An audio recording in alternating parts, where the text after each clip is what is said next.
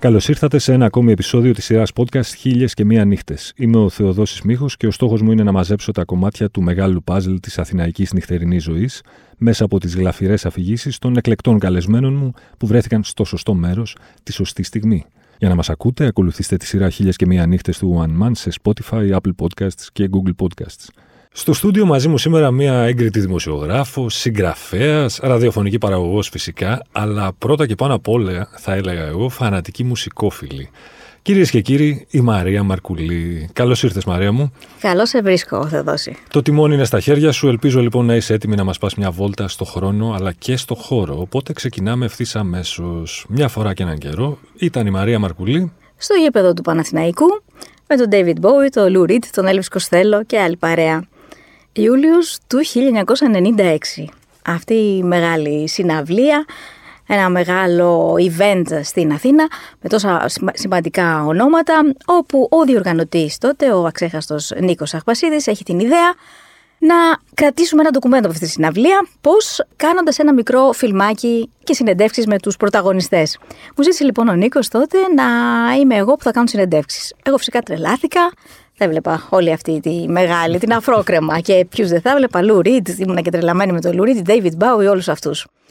Ήταν μια περιπετειώδης βραδιά με πολύ background. Ξεκινάμε λοιπόν να φτιάξουμε το φιλμάκι με συνεντεύξεις, οι οποίες ξεκινούσαν γύρω στο μεσημεράκι, απογευματάκι νωρίς, όταν είχαν βγει οι Cardigans να κάνουν το sound check. Άνοιγαν το event, ας πούμε, το mini festival, πώς να το πω. Βρίσκω τους Κάρτιγκαν μέσα στο γήπεδο, ζέστη πάρα πολύ. Ιούλιος ήταν, είπαμε, ε, κάνουμε συνεντεύξεις, ωραιότατα. Αλλά αυτό το ήταν non-stop. Έπρεπε να συνεχίσουμε με την επόμενη συνέντευξη. Επόμενος στη λίστα ήταν ο Μικ Χάκναλ από τους Simply Red, ο οποίος ε, βρισκόταν στο ξενοδοχείο του, στο Hilton και έπρεπε εμείς να πάμε, ή στο Intercontinental, μπορεί και να κάνω λάθος, τέλος πάντων στο ξενοδοχείο, έπρεπε εμείς να πάμε με τις κάμερες και όλο το συνέργειο να κάνουμε τη συνέντευξη. Ωραιότατος ο κύριος Χάκναλ με την όρεξή του, έτσι να μας μιλήσει, να μας ταξιδεύσει στη γλυκιά σόουλ που τον ενέπνε. Και μετά εμείς στο τρέξιμο για την επόμενη συνέντευξη, τον Έλβης Κοστέλο. Κοστέλο Θεοδόση, θεός για μενα Ε, τον λάτρευα και ήταν η πρώτη φορά που τον έβλεπα από κοντά. Τον είδα και άλλες φορές μετά, αλλά αυτή ήταν η ιστορική στιγμή όπου Κοστέλο πριν πάει βέβαια στο, ή, πριν πάει να, στο γήπεδο να εμφανιστεί, έδινε και αυτός μια συνέντευξη σε εμάς, στο συνεργείο μας, στο ξενοδοχείο του. Μας κέρασε, μας πρόσφερε ωραιότατα δροσερά φρούτα, κουβεντιάσαμε, περνούσε η ώρα. Παρένθεση, εγώ παράλληλα εκείνη την εποχή ήμουνα και στα νέα στην εφημερίδα όπου περίμεναν και γίνει ένα κομμάτι από τη συναυλία που έπρεπε ενώ έκανα συνεντεύξεις να ετοιμάζω και πέντε κουβέντες έτσι για να είμαι όσο γίνεται πιο έτοιμη να δώσω και το κομμάτι στην εφημερίδα. Τρέξιμο. Παρ' όλα αυτά συναρπαστικό όπως καταλαβαίνεις. Ε, Επόμενη συνέντευξη, Λου Ριντ. τώρα περνάμε στα δύσκολα, έτσι. Περνάμε στα δύσκολα. Γιατί, ειδικά ο Λουρίτ που ξέρουμε ότι ήταν και λίγο έτσι περίεργος, δεν τρελαινόταν να δίνει συνεντεύξεις. Τι λίγο. Πολύ. Πολύ. Με ειδοποιούν οι φίλοι ότι ξέρεις, δεν είναι σε πολλά κέφια σήμερα για συνέντευξη, τον έχουν ευριάσει. Κάποιος που είχε μιλήσει νωρίτερα τον έχει φέρει λίγο στα, στην κρίνια του τη μεγάλη. Παιδί μου, λέει, ε, πήγαινε και ό,τι, ό,τι καταφέρεις, Θεός μαζί σου που λέμε. Μπαίνω στο Λου, θυμάμαι ήταν και ένα διαδρομάκι στα παρασκήνια κάπου, στα αποδητήρια για να είμαστε σωστοί, στο Παναθηναϊκό. Τέλος πάντων, με φέρνουν μπροστά, είναι ο Λουρίντ εκεί, αραχτός, με συστήνουν και εγώ του θαύματος. Δεν ξέρω πώς και τι, δεν ξέρω, δεν θυμάμαι να το πω. Έρχεται η κουβέντα για το μπάσκετ. Καλό. Ο Λουρίντ ήταν φανατικός του μπάσκετ και πώς πετάω κι εγώ μια κουβέντα. Ήταν νομίζω, αν δεν κάνω λάθος, και η εποχή που ο Παναθηναϊκός έπαιρνε τα πρώτα έτσι στην Ευρώπη, σαν σύλλογο στο Ευρωπαϊκό. Δεν θυμάμαι πάλι πολύ καλά. Πάντως ήταν μια εποχή που ήταν φορτισμένα τα πράγματα στο μπάσκετ. Τσιμπάει ο Λουρίτ και απογειώνεται. Από εκεί και πέρα γίνεται τι να σου πω, ο καλύτερος στην κουβέντα. Σοβαρά. Και λέει και λέει, βλέπω τους πίσω του συνεργείο να με κοιτάνε, να γουρλώνουν τα μάτια με το Λου Ριντ κλπ. Απίστευτο έτσι, απίστευτο. Και τελειώνει η συνάντησή μας, ας πούμε, η συνέντευξη με το Λου Ριντ να με αρπάζει και να με σηκώνει αγκαλιά.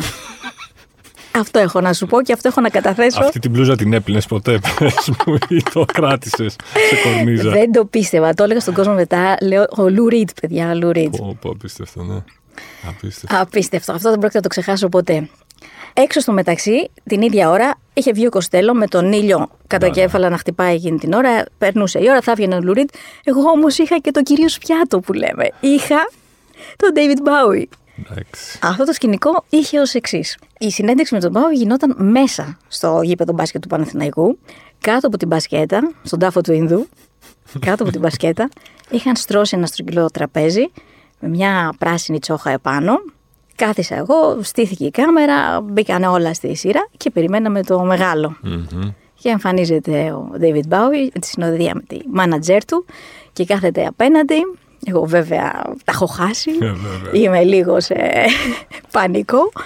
Είναι όμως αυτό, ρε παιδί μου, με τους μεγάλους καλλιτέχνες που μ, έχουν μια γλυκύτητα, μια ηρεμία, μια ευγένεια.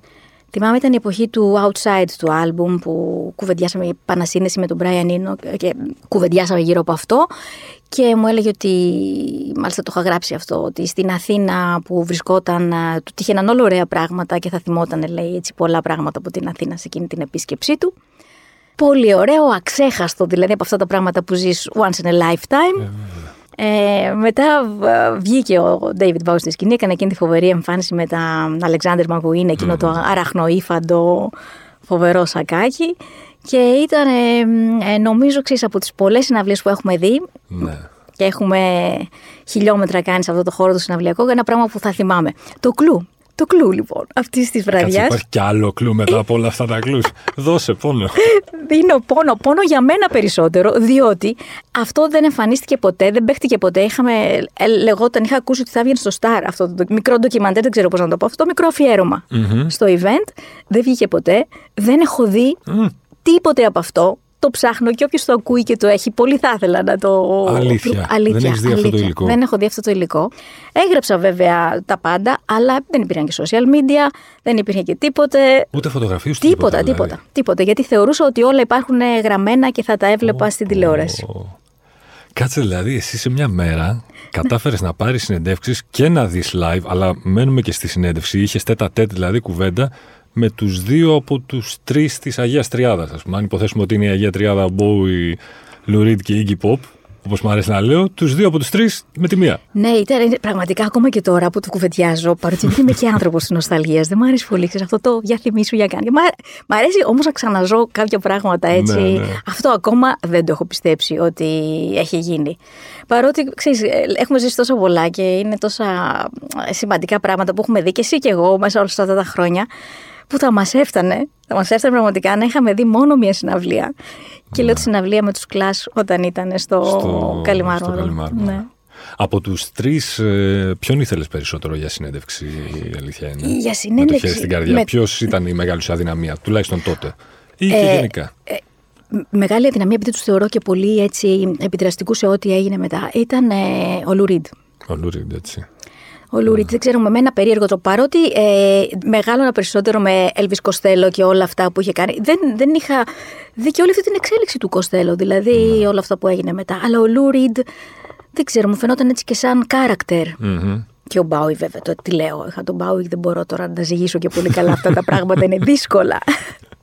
Ποιο, ποια μέρα στενοχωρήθηκες περισσότερο, έτσι τώρα με το χέρι στην καρδιά, όταν έμαθες ότι έφυγε ο Bowie ή ο Λούριντ. Μμ, ε, ερώτηση, ναι. Ε, κοίτα να δεις, με τον Μπάουι έπαθα ένα σοκ. Ναι. Δεν το, πε- ήταν ξαφνικό αυτό. Το προηγούμενο βράδυ δε έτυχε να ακούω προσεκτικά για να γράψω κιόλας για το άλμπουμ που είχε βγει. Μμ, το Black Star. Το Black Star. Ε, το οποίο το, το άκουγα έτσι σκοτεινό, περίεργο. Μ' άρεσε και με ένα περίεργο τρόπο και λέω τι κάνεις, σκεφτόμουν τι κάνει. Και α, μπαίνω στο αυτοκίνητο, είχα, ε, κατέβαινα στην Αθήνα και ακούω ε, ότι ε, τέλειωσε ο Bowie, κάπως πέθανε ο Bowie, κάπως περίεργα. Και μου φάνηκε η πρώτη, έτσι, πρώτη φράση που άκουσα ότι μάλλον μιλούσαν για το άλμπουμ. Ότι Οκ. δεν τους άρεσε το άλμπουμ κάπου.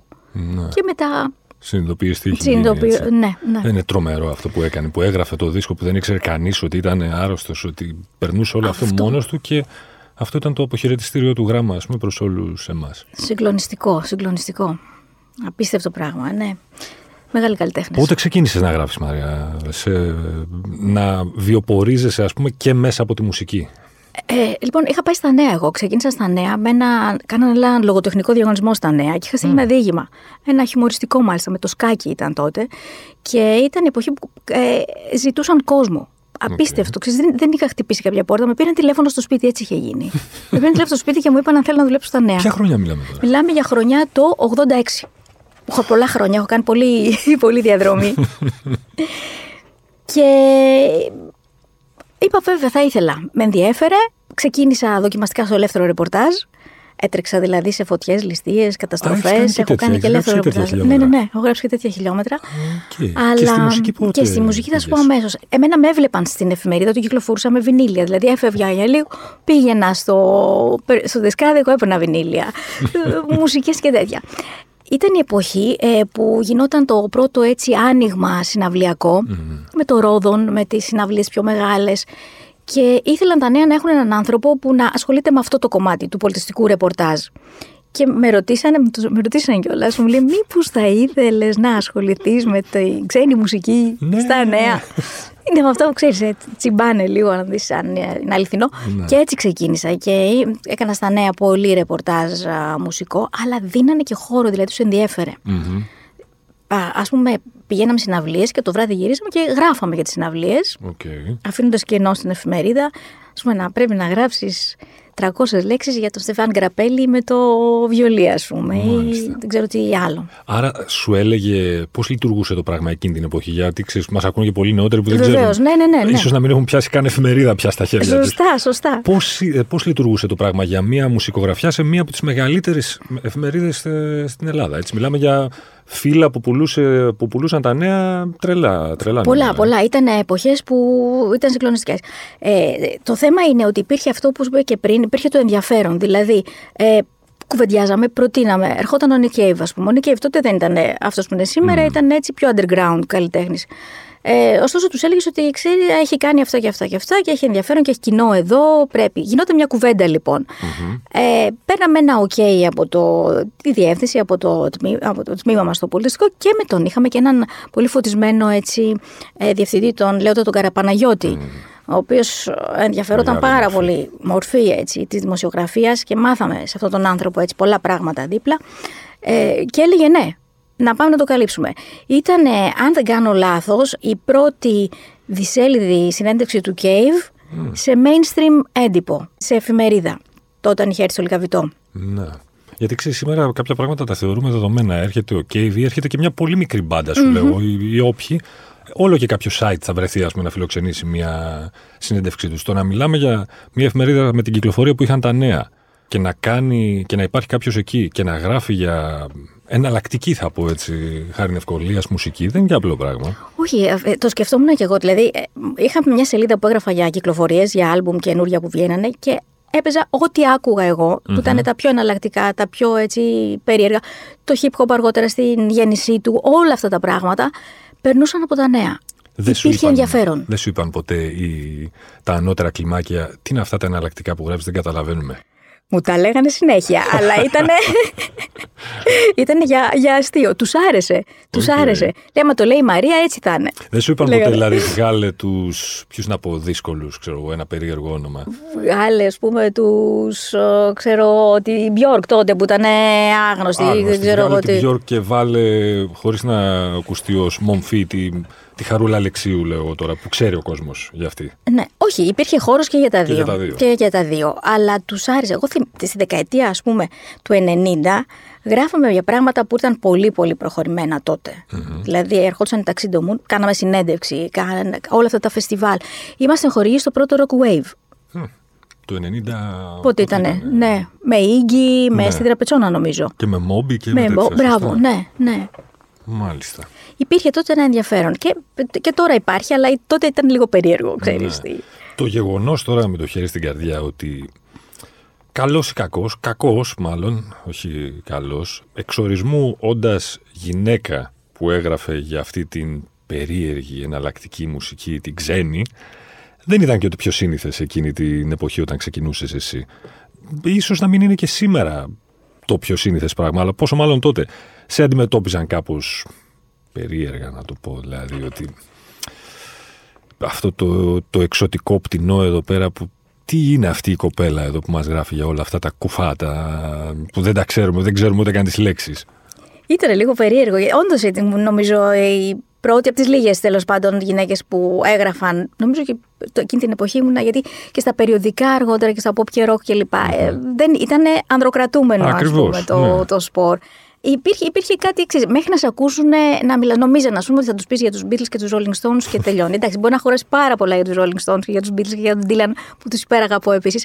Αλλά είχα και την άλλη πλευρά που ήταν η πιο δική μου, ας πούμε, τα πράγματα που αγαπούσα πιο πολύ και κυνηγούσα και πιο πολύ. Και νομίζω από τη στιγμή που άρχιζε η κουβέντα και μπαίναμε λίγο πιο κάτω, καταλαβαίναν ότι εντάξει, δεν θα μιλήσουμε μόνο για τη Μαντόνα και για την, ναι. ξέρω εγώ, τους Beatles που έλεγα. Η δηλιακή δουλειά να είσαι μουσικογραφιάς στην Ελλάδα τουλάχιστον μέχρι να ξέρεις, τα media να πληγούν από την κρίση και όλα αυτά.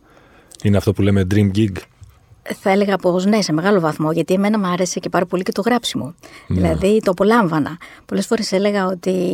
Το λέγαμε μάλιστα όλοι μέσα στο τμήμα, γιατί ήταν και ένα πολύ δυνατό πολιτιστικό τμήμα τότε στην εφημερίδα και στο mm. θέατρο και στη, στο κινηματογράφο και όλα αυτά. Και λέγαμε ότι βρε παιδιά, κάνουμε αυτό που κάνουμε και μας πληρώνουν και από πάνω. ναι, σωστό. Τόσο πολύ μας αρέσει αυτό που κάνουμε που λες. ναι, δηλαδή ήξερα ότι την Παρασκευή, ας πούμε, προχώταν το group και θα έπαιρνα συνέντευξη από το. Ποιον από τώρα, ξέρω από τους Spiral Carpets, λέω για παράδειγμα. Θα πήγαινα να βλέπα τη συναυλία, θα έγραφα τη συνέντευξη, θα έβλεπα τη συναυλία, θα έκανα και την κάλυψη. Το... Mm-hmm. Είχε ένα pressing, άμα το δεις, αλλά ήταν τόσο έτσι, δημιουργικό και τόσο ενδιαφέρον για μας που mm. έτσι το νιώθαμε. Έχοντας υπάρξει σε αυτό το πόστο ας πούμε, του μουσικογραφιά της μουσικής δημοσιογράφου και σε άλλα πόστα γενικά που έχουν να κάνουν με τη μουσική. Τελικά στην Ελλάδα τι έχουμε, μουσική, βιομηχανία, βιοτεχνία, κοτέτσι, τι είναι και πώς έχει αλλάξει μέσα στα χρόνια; Νομίζω αυτό που γίνεται είναι ότι αλλάζει, έχει αλλάξει συνεχώς. Έχει βέβαια πληγεί πάρα πολύ, όπως και παγκόσμια αυτό που λέμε, μουσική σκηνή και μουσική ε, βιομηχανία. Βιομηχανία, ναι, ακούγεται κάπως περίεργο σήμερα, θα έλεγα. Αλλά αυτό που έχει σημασία, νομίζω, είναι ότι ε, εξακολουθούν να βγαίνουν σημαντικά καταπληκτικά πράγματα. Δηλαδή, ε, όπως έλεγα και νωρίτερα, μου αρέσει πάρα πολύ το παρόν της μουσικής. Μ' αρέσει και πιστεύω ότι επειδή τα παιδιά που κάνουν τώρα μουσική έχουν ακούσει πολύ πιο εύκολα περισσότερα πράγματα από ότι, ας πούμε, εγώ όταν ήμουν μικρή και μπορούσα να ακούσω και είχα τη δυνατότητα να ακούσω. Ναι. Ε, έχουν ακούσει, έχουν επηρεαστεί, έχουν και πιο ανοιχτό έτσι ορίζοντα και επί της ουσίας παρότι η βιομηχανία και η υπερπαραγωγή και η υπερκατανάλωση, ας πούμε, ίσως έχουν βλάψει την α, καλή μουσική, θα έλεγα. Mm-hmm. Βγαίνουν όμως καταπληκτικά πράγματα από όλα ναι. τα, πιστεύω από όλα τα είδη. Ε, ίσως το ροκ είναι λίγο πιο προβληματισμένο. Άρα δεν πέφτεις, δεν έχεις πέσει ας πούμε στο τρυπάκι ότι Παιδί μου, γιατί να ακούσω, ας πούμε, γιατί να ασχοληθώ σοβαρά με τους Fontaines DC, με τους Yard Act, ας πούμε, και να μην ακούσω τους, ποιους να πω, από, τη, από τα early 80s. Ναι, ξέρω εγώ να ακούσω τους Echo the ακόμη μια φορά, ας πούμε. Ναι. Ε, όχι καθόλου, συμφωνώ μαζί σου. Ε, μα, άκουσα πάρα, λάτρεψα τους Fontaines και τους Yard Act πάρα πολύ ε, και με ενδιαφέρει πάρα πολύ αυτό που γίνεται τώρα. Πραγματικά και αυτή η εκπομπή μάλιστα που έχω στον κόσμο είναι ακριβώς αυτό. Είναι νέες κυκλοφορίες, είναι νέες παραγωγές. Πες μόνο καινούργια. Μόνο καινούργια, μόνο καινούργια από όλα τα είδη. Δηλαδή Πολύ μου αρέσει το Weird Wave αυτό στο Los Angeles, η σκηνή jazz η νέα που βγάζει, International Anthem, πάρα πολλά ωραία πράγματα. Και λέω καμιά φορά είναι κρίμα που αντιμετωπίζουμε την, πολύ την καινούργια μουσική ότι ξέρεις τα έχουμε ακούσει όλα ή έχουν επεχτεί όλα. Ναι, αλλά πάντα υπάρχει κάτι με ένα διαφορετικό τρόπο δοσμένο και ειδωμένο, ας πούμε. Για την ε, εκπομπή, πόση ώρα προετοιμάζεις, πόση μουσική ακούς δηλαδή μέσα στην εβδομάδα και σε καθημερινή βάση; Ακούω πολύ μουσική γιατί μου αρέσει, δηλαδή ακούω κάθε μέρα σχεδόν, όσα προλαβαίνω. Ακούω, το αφήνω να κυκλοφορεί έτσι μέσα στο σπίτι. Έχω κάποιες αγαπημένες, ας πούμε, κάποια αγαπημένα labels που τσεκάρω, κάποιους καλλιτέχνες κάποια blog επίσης μουσικά που τσεκάρω και μέσα από εκεί. Αλλά πιστεύω ότι έχει αλλάξει λίγο και το, το, το δικό μας, ας πούμε, η δική μας η δουλειά, αν μπορώ να πω, το ότι είμαστε εμείς τώρα που πρέπει να φιλτράρουμε περισσότερο ναι. για τον ακροατή που βομβαρδίζεται με όλα αυτά που βγαίνουν, πόσα βγαίνουν κάθε μέρα και ανεβαίνουν ναι. πάνω στις πλατφόρμες και γίνεται ο χαμός αυτός. Η δουλειά του κριτικού έχει νόημα το 2022.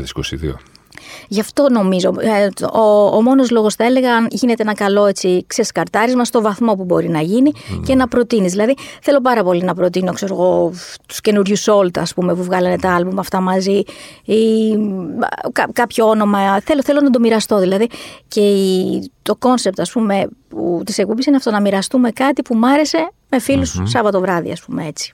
Πόσα τραγούδια παίζεις στην εκπομπή; Γύρω στα 30. 30 καινούρια tracks δηλαδή κάθε καινούρια εβδομάδα. Tracks, ναι, καινούρια tracks. Από διαφορετικά είδη. Mm-hmm. Έχει και λίγο ψυχεδέλεια, έχει και λίγο ροκ, έχει και αρκετό hip hop. Την ε, πετριά, θα πω, με ποιο είδος την έχεις περισσότερο έτσι; Ποιο, ποιο θα έλεγες, ξέρεις το κλασικό, το Desert Island, ας πούμε, αν σου λέγανε; Περνάω, περνάω φάσεις, ε. Αλλάζει με τον και. Αλλάζει. Τώρα είμαι στο funk πιο πολύ. Όταν λέμε funk, δηλαδή λέμε τόσο funk, Μου αρέσει πάρα πολύ ο Dame Funk που παίζει αυτό το synth funk, έτσι ένα πολύ lazy going, ε, πολύ έτσι τρυπαριστό πράγμα και με, και με beat μέσα όμως. Mm-hmm. Αυτό έτσι το Los Angeles funk. Ωραίο ακούγεται.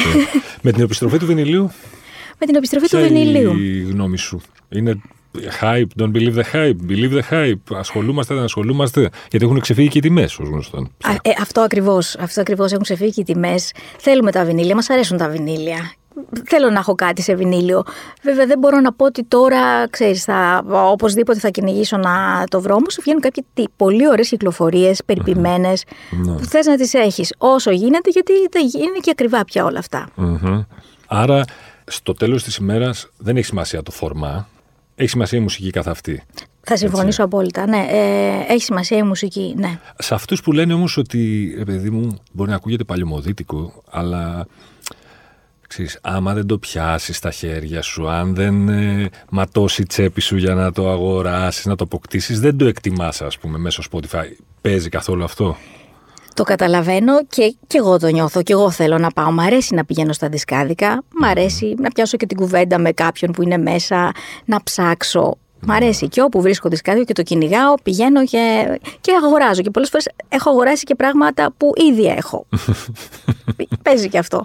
Μ' αρέσει. Από την άλλη, ε, επειδή πιστεύω στη μουσική πρώτα απ' όλα και απολαμβάνω τη μουσική πρώτα απ' όλα, το θα έβαζα την, ξέρεις, το μέσο σε δεύτερη ναι, ανάγνωση, ας πούμε, σε δεύτερη. Το Spotify έκανε καλό ή κακό στην όλη ιστορία της μουσικής και της ακρόασης και της μουσικής βιομηχανίας και των συγκροτημάτων και σε όλα αυτά; Παρότι είμαι του Tidal. Είμαι, Α, είσαι του είμαι Tidal. του Tidal. Το έχω συνηθίσει πιο πολύ και okay. με διευκολύνει έτσι λίγο περισσότερο. Και νομίζω είναι. Το συμπάθησα στην αρχή γιατί μου φάνηκε και πιο κοντά στους καλλιτέχνες. Ότι πιο δίκαιο ίσως στους καλλιτέχνες.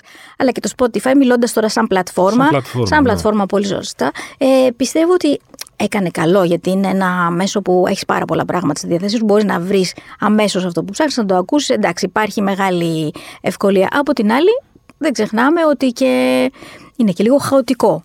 Δηλαδή ναι. δεν ξέρεις τι να ακούσεις, τι να πρωτοβρεις και γι' αυτό πολλούς τους δικαιολογώ που λένε ότι δεν βγαίνουν καλά πράγματα. Ναι, γιατί δεν είναι μόνο οι προτάσεις του αλγόριθμου, δεν είναι ναι. μόνο αυτό. Και εκεί είναι αυτό που λέγαμε και πιο πριν, ότι καλούμαστε με κάποιο τρόπο να είμαστε ένα φίλτρο. Ναι. Για αυτούς τους πιτσιρικάδε. Και πάντα μου αρέσει επίσης να ακούω και προτάσεις. Ναι. Ε, το Spotify χτύπησε το ραδιόφωνο. Το έπληξε. Πιστεύω πως σε ένα βαθμό όλες οι πλατφόρμες έχουν λίγο τραβήξει κόσμο από το ραδιόφωνο γιατί είναι αυτές οι ατέλειωτες λίστες. Mm. Σου φτιάχνει μια λίστα για κάθε τι που μπορείς να σκεφτείς. Φτιάχνεις και εσύ τις λίστες σου, οπότε σε ένα βαθμό ναι. Και εκεί έχει και το ραδιόφωνο το δικό του στοίχημα να κερδίσει, πόσο μπορεί να κρατηθεί και να σημαίνει πράγματα σήμερα. Ναι. Γιατί και οι λίστες του ραδιοφώνου πάλι και εκείνες έχουν κάνει μια ξέρεις, ε, κακό και στο Αυτή ραδιόφωνο το ίδιο. Αυτή η μάστιγα του playlist και της αυτή. Και έτσι πιστεύω ότι όταν σου δίνεται ευκαιρία να έχεις κάτι και να παίζεις πράγματα που μπορείς να προτείνεις εσύ ο ίδιος mm. μετά από τα τόσα χιλιόμετρα που έχουμε κάνει στη μουσική και το, την όρεξη που έχουμε να ακούμε mm. καινούργια πράγματα. Πίσω στα, στην εποχή που έγραφες, στα χάρτινα. Στα χάρτινα χρόνια. Στα, στα χάρτινα χρόνια. Λοιπόν, Πώς επικοινωνούσε ο κόσμος μαζί σου τότε, Φαντάζομαι ότι υπήρχε επικοινωνία έτσι. Στέλνανε, σε, σε βρίσκανε στις συναυλίες σου, λέγανε πράγματα. Πώς ήταν όλο αυτό; Αυτό ακριβώς που είπες. Η πρώτη ήταν οι συναυλίες. Γιατί εγώ πήγαινα σε όλες σχεδόν τις συναυλίες. Δηλαδή πήγαινα σε πολλά live. Δηλαδή σε πόσες συναυλίες μπορείς να έχεις πάει έτσι; Μια τάξη μεγέθους πες μου τώρα. Τι να πω. Χίλιες πάνω, χίλιες κάτω. Χίλιες πάνω, χίλιες κάτω. Πήγαινα πάρα πολύ. Γιατί πήγαινα. Γινόντουσαν και πολλές συναυλίες μέσα στη βδομάδα, θυμάμαι, και σε μικρά κλαμπ και σε. Δεν, δεν μπορώ να πω νούμερο. Δηλαδή. Okay. Εντάξει, τα τελευταία χρόνια πάω σε λιγότερες, ίσως και πάλι όχι. Πάλι όχι. Ε, απ' την άλλη, ξέρεις, καμιά φορά με ρωτάνε τι. Όταν βρίσκω. Γιατί κόσμος ερχόταν και μου μιλάει και με ρωτάει ποιους θα ήθελε να δεις, τι θα ήθελε να δεις. Και έλεγα μέχρι να τον δω που τελικά τον είδα δύο-τρεις φορές τον Μπρου, ότι ναι, θέλω να δω τον Μπρου, θέλω να δω. Ξέρεις, πολύ κόσμο. Ε, ωστόσο, τώρα που καμιά φορά με ρωτάνε ποιον θα ήθελε να δεις, mm-hmm. λέω δεν θα ήθελα να δω κανέναν συγκεκριμένα. Όχι πως δεν μου λείπουν, έχω ελλείψεις.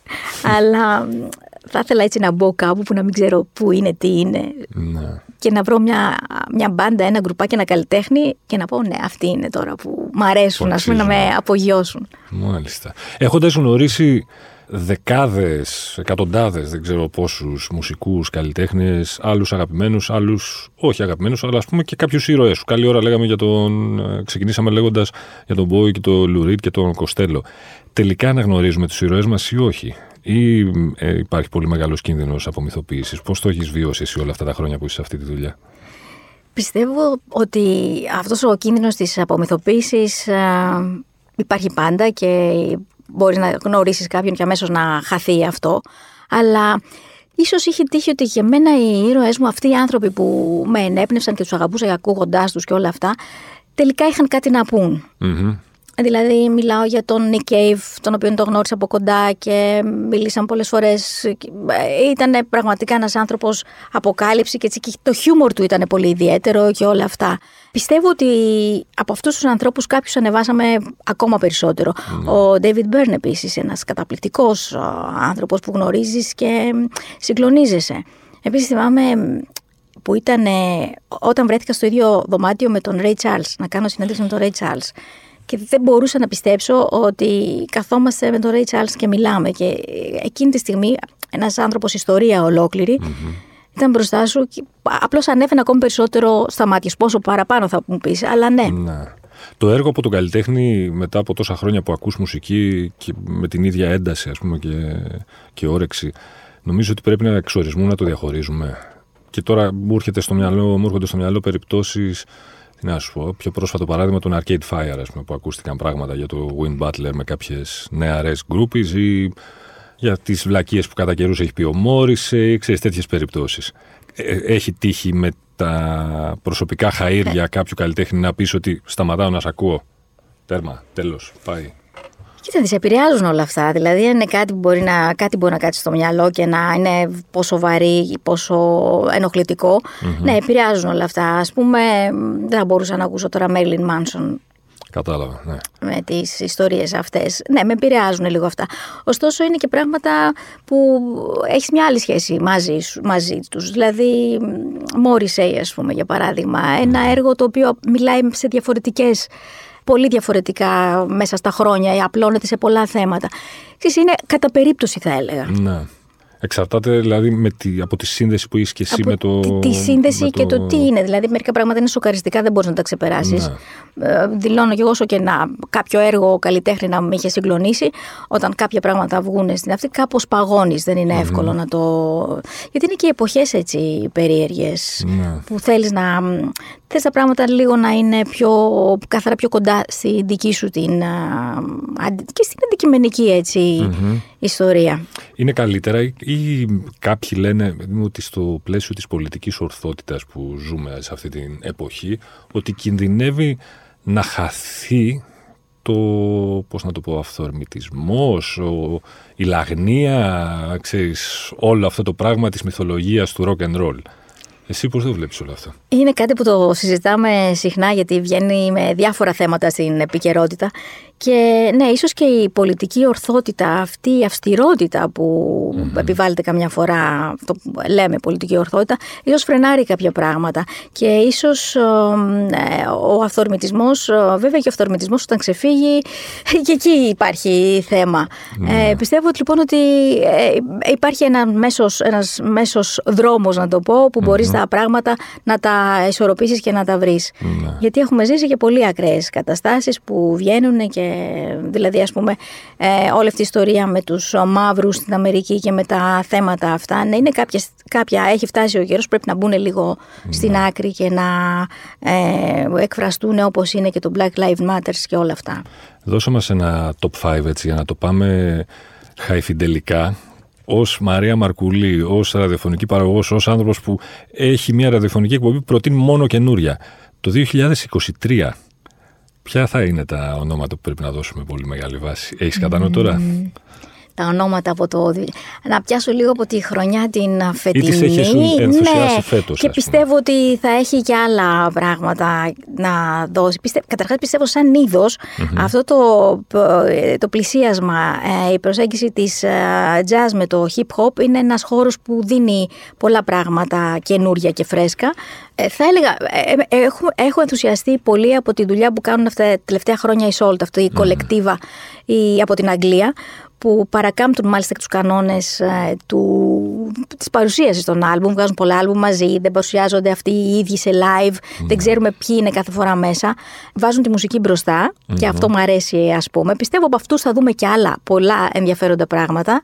Πιστεύω ακόμη στην, όπως έλεγα πριν και για το hip hop, ότι το κλασικό hip hop, αυτό που βγαίνει μπροστά, υποχωρεί και βγαίνουν νέες δυνάμεις, όπως ξέρω εγώ, το άλμπουμ του Homeboy, Sandman τελευταία, εξαιρετικό.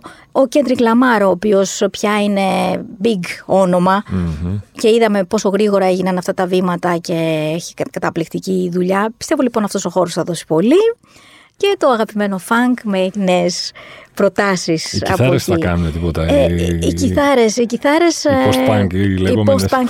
Κοίτα, είδαμε δείγματα post-punk, τα οποία ναι. φέτος είχαν αισιόδοξη έτσι, προοπτική. Ε, οι Same που Σωστά. παίζουν, οι, οι Fontaines οπωσδήποτε, οι Wet Leg τα κοριτσια mm-hmm. ε, κάτι γίνεται, γίνεται, δίνουν πράγματα. Μ' αρέσει αυτή η σκηνή. Ναι. Η 1975 επίσης ένα ωραίο άλμπουμ φέτος.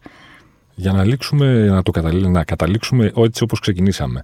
Αν είχες την ευκαιρία να ξαναβρεθείς τώρα με κάποιο μαγικό τρόπο ή στο γήπεδο του Παναθηναϊκού ή όπου αλλού με τον Λουρίτ και τον Μπόουι, ποιο είναι το πρώτο πράγμα που θα τους έλεγες, από πού θα ήθελες να την πιάσεις την κουβέντα, πού την είχατε αφήσει για να τη συνεχίσετε τώρα; Την είχαμε αφήσει για να τη συνεχίσουμε. Ναι, ή πώς θα την πιάναμε σήμερα; Ε, ε, λοιπόν, θα μπορούσαμε να τους ρωτήσω τι ήταν το τελευταίο πράγμα που ακουσαν και τους έκανε εντύπωση ή σε ποιο ας πούμε γκρουπ θα έδιναν ένα βραβείο που θα έγραφε πάνω το όνομά τους.